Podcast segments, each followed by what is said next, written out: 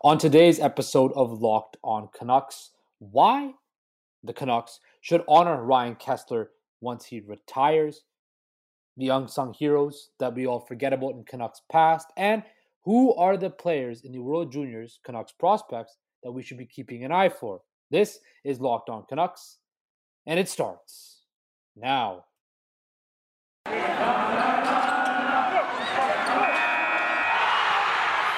Your Locked On Canucks, your daily podcast on the Vancouver Canucks. Part of the Locked On Podcast Network. Your team every day. Hello, everybody, and welcome to Locked On Canucks, the show that keeps you locked in on all things Vancouver Canucks. I'm your host, Justin Pooney. I hope you guys are doing well. I'm back. I had a little bit of a vacation. We traveled up to the Okanagan, Kelowna, spent a couple days up there. Tried to get my tan on, enjoy the lake, and just kind of escape from the sports world for a couple of days. But there was a lot of news that dropped while I was away. Of course, Jonathan Huberdeau signed a brand new extension with the Calgary Flames. Mackenzie Weegar as well. So it looks like the Calgary Flames will be relevant. Will they be as good as last year? Well, we'll have to wait and see. But this is not a Calgary Flames show. This is Locked On Canucks. And in Canucks land, there was some news that did drop. Ryan Kesler was in the news for Canucks fans, which I will get on in a second. We're going to continue on. I did the greatest Canucks, my top five Canucks of all time, the last episode. Today, I'm going to go into some unsung heroes that we kind of forget about and just how much of an impact they had with the Canucks organization. And finally, the World Juniors began in Edmonton, the Summer World Junior Championships.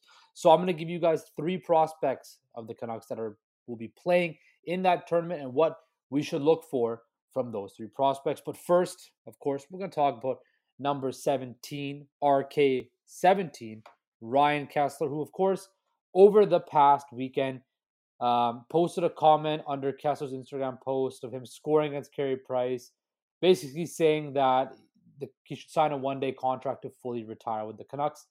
And Kesler responded to call the Canucks, let's go.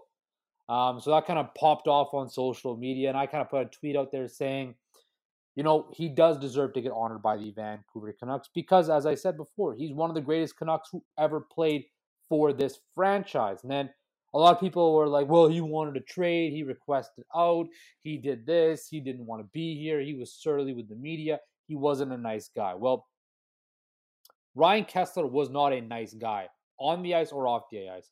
But on the ice, that's what made him such a dominant player at his peak, where he scored 41 goals, won the Selke Trophy, was the motor of that Canucks franchise for those years. Yes, Henrik and Daniel Sedin were the best players and the leaders, but Ryan Kesler was the emotional leader and the engine of the Vancouver Canucks. Ryan Kesler for whatever people want to say about him off the ice, on the ice, was a dominant force. Canucks don't make it to the Stanley Cup Finals without Ryan Kesler. Canucks don't come close to winning back-to-back President's trophies without Ryan Kesler. So that argument there is flawed. People were like, "Well, he wanted out." Well, Roberto Luongo wanted out. Pavel Bure wanted out. Pavel Bure, once he got into the Hockey Hall of Fame, got his number retired by the Vancouver Canucks. Roberto Luongo, we all know, will get his number retired by the Vancouver Canucks. Sure, sure enough, it's, it's going to happen whether you like it or not. Roberto Luongo's number one is going to be in the Raptors. And somebody tweeted at me about that. Well, Luongo's not honored. Well, I'm not. I'm already given the fact that Luongo will be honored by the organization because if they don't, if they don't honor him, it's one of the dumbest things they could ever, dumbest mistakes they could ever make. So the Canucks are not that stupid to not honor Roberto Luongo. But Ryan Kesler you cannot tell the story of this franchise without talking about Ryan Kesler in 2011 playoff series against Nashville. Now, I'm not saying that he should get his number 17 retired. I'm not saying that, but he certainly deserves to be in the Ring of Honor with the likes of Alex Burrows, Kirk McLean, Thomas Gradin, Orland Kurtenbach, Mattias Ohlund, Harold Snepsts, right? Kesler, you know, Played 665 career games with the Vancouver Canucks over a 10 year span. Scored 182 goals, 393 points, surpassed the 70 point plateau twice. Was a three time Selke finalist, of course, one time winner. And Like I mentioned, he was a catalyst of the Canucks during that time where they were the best team in the NHL. They were cup contenders, and it was the most sustained period of success they had in this organization. When I look at this, and when I say Kevin Bieksa, you know, his good friend during those teams oh, uh, said before, you know, during before COVID started, he was planning on signing a one day contract to retire with the Vancouver Canucks. It absolutely should be a thing because these players were integral parts of this franchise, and the franchise should reciprocate that and remember their past because let's face it, the immediate past has not been that good. Ever since Kesler and Bieksa left Vancouver, this franchise has not been the same. So these guys came up. These guys not only just came here; these guys were products of the Canucks organization. They came up through the minor leagues, through the Manitoba Moose. They came under Marc Crawford. They started with Alain Vigneault. They were the found the part of the foundation that was the greatest Canucks team that ever lived. Whether you like it or not, disagree or not, the facts are the facts, Jack. The 2011 Vancouver Canucks were the greatest Canucks team of all time. So Ryan Kesler deserves to sign a one day contract with the Vancouver Canucks. Kevin Bieksa deserves to sign a one day contract to retire as Vancouver Canucks because that's what they were remembered as. That's what they should be known as Vancouver Canucks, not Anaheim Ducks, Vancouver Canucks. So when this whole debate took place, to me, it was kind of like, well, where's the debate? There shouldn't be a debate with this at all. Those two players, Ryan Kesler more specifically, won a major award, a major NHL award with the Vancouver Canucks, was a draft pick of the Vancouver Canucks, came up to the Vancouver Canucks, became an all star with the Vancouver Canucks. He, people were debating before that he should be the captain of the Vancouver Canucks over Henrik Sedin. It was a conversation back then. Um, he does simply put, there should be no debate. End of story. Ryan Kesler should deserve to sign a one day contract to retire as a Vancouver Canuck. He re- deserves to be, you know, sign it, uh, you know, be in the ring of honor. And to all those people out there that says, oh, he requested a trade out, he screwed the Canucks. Well, at that point in time, he was in his contractual obligation. If they were going to trade him and they wanted to trade him, which report there's been conflicting reports that the Canucks asked to trade him because they wanted to go in a different direction. Um, that he had the right to pick. He had a no trade clause. It was in his contract. I decide where I want to go. That is what a no trade clause is for. Even if he requested a trade, uh, former Canucks trades have requested a trade. If he requested a trade, it was in his contractual obligation, his contractual right in his contract to say, "Hey, I want to be traded, but I only want to be traded here, here, or here." Just so happy he chose Anaheim. And quite frankly, the Canucks didn't do that bad. They got Jared McCann, they got Nick Bonino, they got Lucas Sbisa. Now they ended up giving up on Jared McCann and trying to trade him for Erik Gudbranson. So that's the Canucks' own fault right there with Jim Benning. Right? They traded Nick Bonino for Brandon Sutter, who, while could be serviceable, was a serviceable player, has never been really healthy and is still battling COVID and has not returned to the ice yet. So the Canucks didn't get fleeced. They don't weren't totally screwed in that Kesler trade, right? Um, so I think it's time for people to just let it go. And I thought people had let it had let it go or letting go of this when he came back for the Sedin's retirement ceremony and they cheered him. I thought, all right, it's done, it's buried. Kesler is now beloved once again. Um, but it turns out there are still people that are still hurt with that in the organization. Uh, and it just turns out to be that's simply Canucks Nation. You love them, you hate them. There's no in between. Um, I'm on Team Kesler. I've always has. I've always has been. Um, I've always been a Ryan Kesler guy. I love the way he played, the way he showed his emotion. Um, He's un- unapologetic about it. But quite frankly, he was a beast out there. So when I look at this over this past weekend, finally, in, finally, I'm gonna just end this point here. Ryan Kesler, Ring of Honor, Canucks, do it. Doesn't have to be this year, but eventually he has to be honored by the Canucks organization some way because he is a top 10 Vancouver Canuck of all time. Period and discussion. Don't want to hear it. If you disagree, you can. I do actually want to hear why you disagree, so put it in the comment section below. Uh, but coming up after the break, we're going to continue on with Canucks revisionist history. Um, as you know, in my last episode, I talked about who my five greatest Canucks of all time are. But today, I'm going to be giving you guys who my unsung heroes are. So stick around for that. But first, I want to talk to you guys about the fine folks at Athletic Greens. Our next partner has a product, like I mentioned, Athletic Greens, that I use every day. I started taking Athletic Greens because I needed more energy and I just wanted better gut health. And I was, you know, I didn't want to take pills and vitamins, and I wanted something that actually tastes great and wanted to see what the hype was about. I've been using it for a couple months now and I love it. It doesn't taste like it's super healthy. It has kind of a mild tropical taste that I actually look forward to each morning.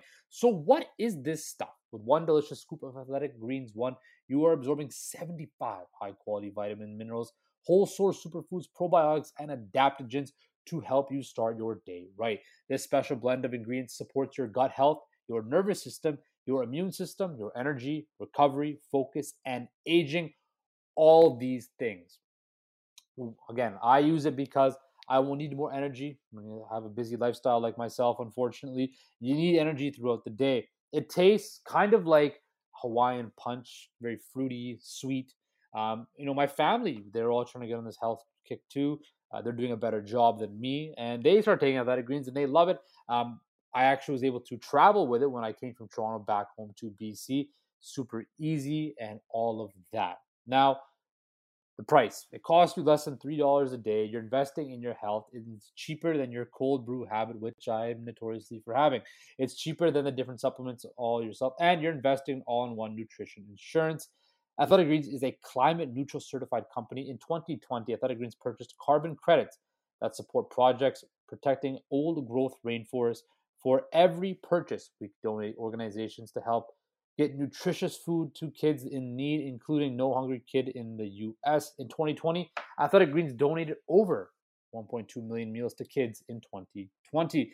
Right now, it's your time to reclaim your health and arm your immune system with convenient daily nutrition.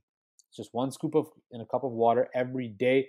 That is it. No need for a million different pills and supplements to look out for your health. To make it easy, Athletic Greens is going to give you one free year supply of immune supporting vitamin D and five free free travel packs with your purchase. All you have to do is visit athleticgreens.com slash NHL network. Again, that is athleticgreens.com slash NHL network to take ownership over your health and pick up the ultimate daily nutritional insurance. Athletic Greens. Okay, we are back. Things Vancouver Canucks. I also forgot to mention off the top. Uh, I want to thank you guys all making Don Canucks your first listen of the day. We are free and available to get your podcast service. Also, I'm on Twitter underscore process sports. Find our show's Twitter at process. Excuse me. You can find me on Twitter at underscore process sports. Our show's Twitter at Locked On Canucks. Please also like and subscribe to our YouTube channel. So, last episode I did top five Canucks of all time. Of course, Henrik Sedin, Daniel Sedin, Roberto Luongo, Pavel Bure, Marcus Nass. Those are the five. Today, what am I going to do? Today, as I promised, I'm going to give you guys my unsung heroes in Canucks history, guys that were kind of forgotten. Now, I'm not going to do the guys like Alex Burrows or you know Jannik Hansen or um, you know Kevin Bieksa, past winners of the Fred J. Hume Award that have been forgotten. Um, because those guys, we all remember those guys. Those are all kind of Canucks legends per se. Um, you know, guys like Cliff Ronning as well, who is well known BC boy. He kind of is more in that different echelon. He's kind of in the the the Burrows, Bieksa, Kesler kind of echelon right there. For me, I'm gonna go to guys that people kind of forget about. Like, oh yeah, he played for the Canucks. Um, so I'm gonna start off with the one, the only, Brent Sopel.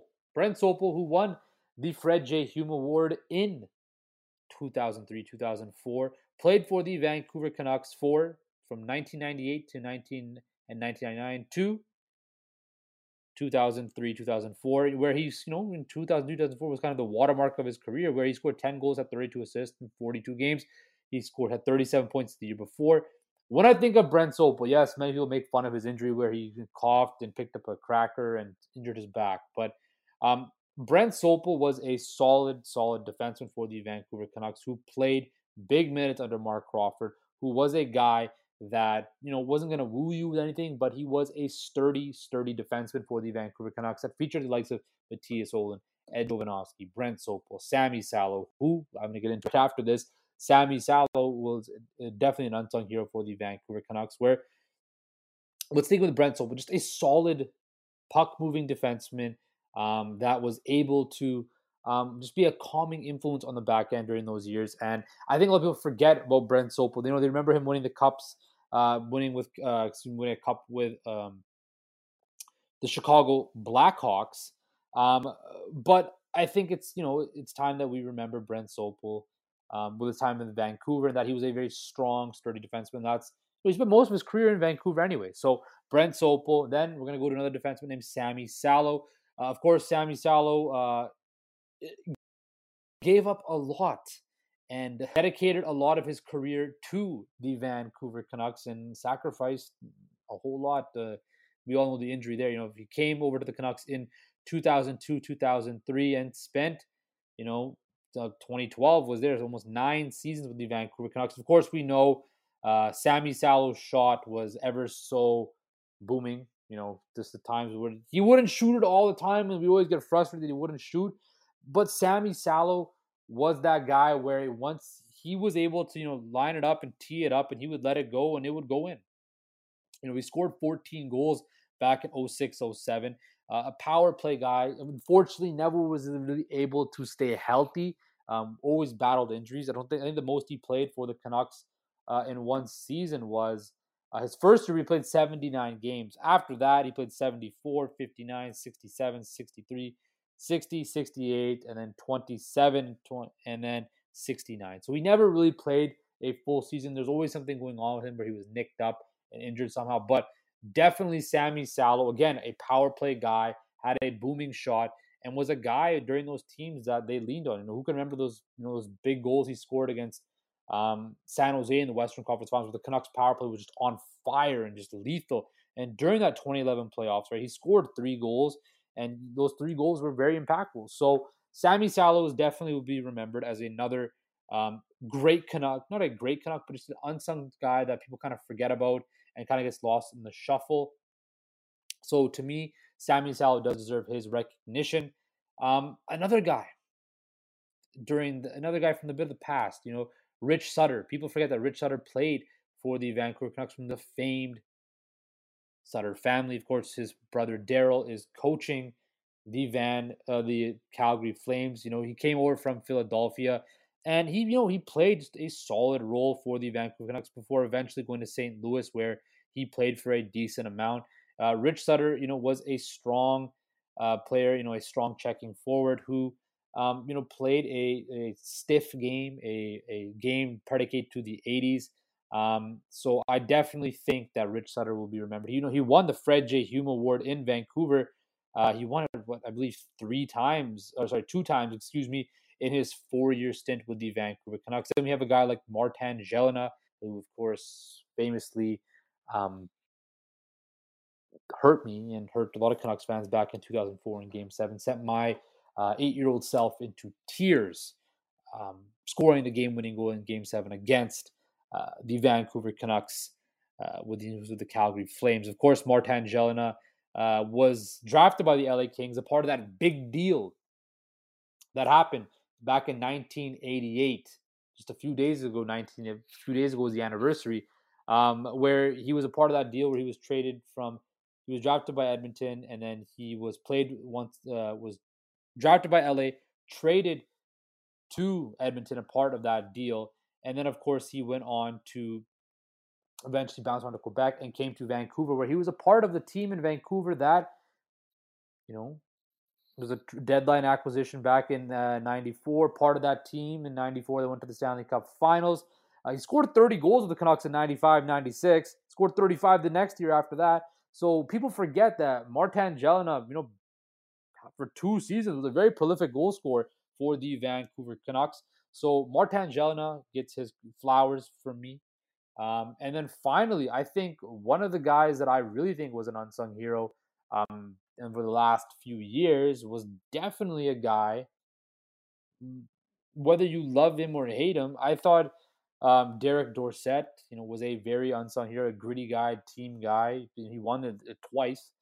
Um, and then I think Luke Schenn last year was a very good unsung hero. Now, he has the potential to build that more if he stays with Vancouver, but I loved what uh, Luke Schenn brought. So, but to tie a bow around it, uh, some of the biggest ones to me would be Martin Gelinas, um, Sami Salo, Brent Sopel, and of course, uh, Rich Sutter. So those are my unsung heroes. I think people kind of forget that, oh, he played for the Canucks, right? So um, that is that.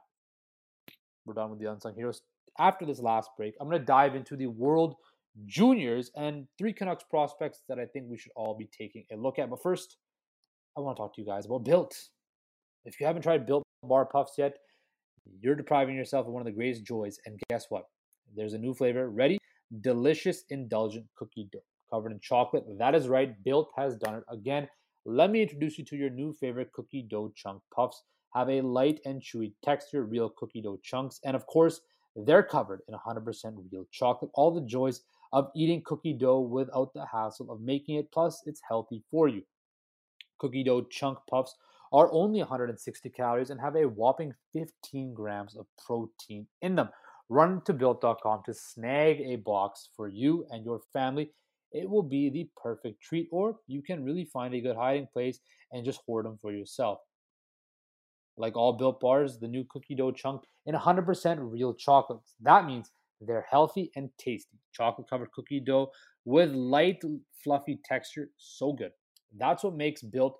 That's what's great about Built, excuse me, is that they have all their bars made with collagen protein, which your body absorbs more efficiently and provides tons of health benefits. Eat something that tastes good and is good for you.